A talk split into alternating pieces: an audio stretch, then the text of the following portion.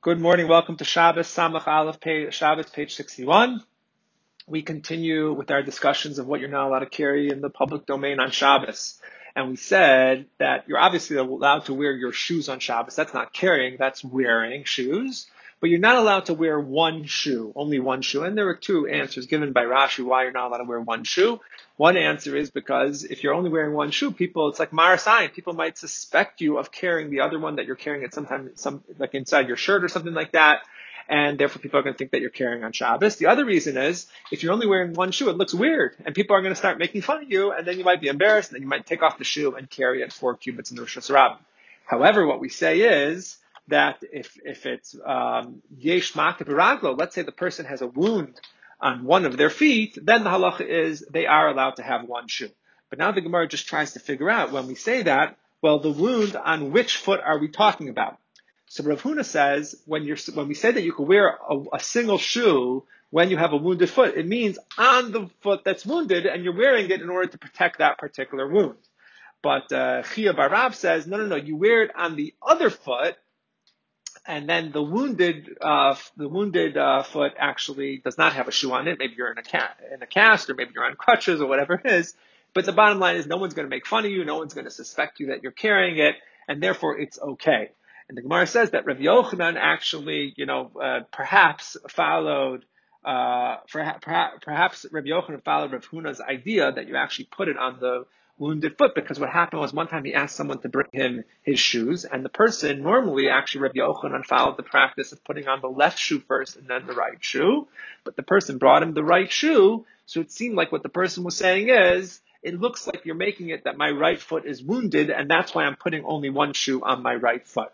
Okay. Anyway, the Gemara goes on to talk about Rabbi Yochanan's uh, general practice of only putting uh, putting the shoe on the left foot first and then the right foot and actually set, and the reason why he says is just like tefillin, just like tefillin, for most people are righties, they put their tefillin on their left hand. So Rabbi Yochanan also put his shoe on the left foot first.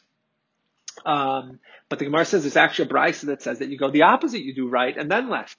So what we say, what we end up saying is Yare Shemayim, Yare Shemayim, that someone who fears heaven should try to do both of them.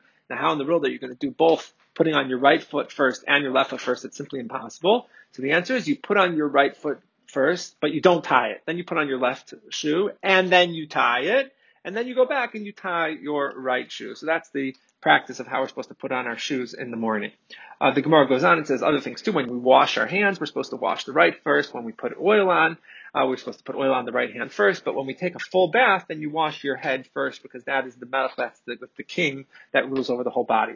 The Gemara goes on to say that you're not supposed to wear tefillin in the public domain. And this doesn't matter whether you say that that you don't wear tefillin on Shabbos, and of course you shouldn't wear them in the public domain. But even according to the man d'amar that says you're supposed to wear tefillin on Shabbos, you're still not supposed to wear them in the public domain. You're supposed to wear them at home because maybe if you're outside, you might come to carry them. Uh, the Gemara goes on talking about kmias, about amulets, and we say that amulets, as long as they work, as long as they're, they've been made by an expert or they've been proven to work, then, then you can wear it in the public domain. But if uh, if it's not a proven amulet or made by a uh, proven person, then you can't wear it. But the Gemara says you only need one of the two conditions. So if you have someone who's proven who's proven to, to get the job done, then even if this is the first time this particular amulet is used, you're actually allowed to use it. But then the Gemara goes on to define how do we prove? How do we know? You have to have a chazaka. You have to prove it three times that the person is a proven amulet maker, and also the particular amulet is uh, an okay amulet. And the Gemara goes on to prove that as well uh, we continue and we ask the question: Are kamiyim do they have kedusha? Do amulets have intrinsic kedusha? Uh, because they have a lot of them have the Shem Hashem in them, the name of God in them.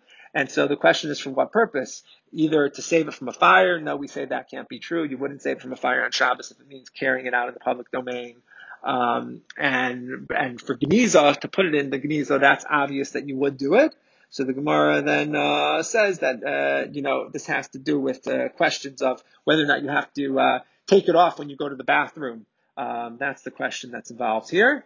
Um, and the Gemara goes on to just finish the daf and says that if you have, let's say, an amulet that's covered with um, with with or with skin, then you would be allowed to take it into the bathroom. I tefillin are covered with the leather and we don't let you take them into the bathroom. And the Gemara says that's because of the shin, which is on the outside of the tefillin, which is part of the shin, and then the dalet on the knot, and then the yud on the hand, which spells the name of Hashem. That's why we can't take tefillin into the bathroom.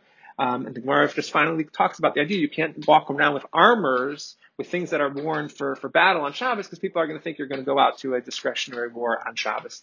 That concludes Daf Samach Aleph, page 61.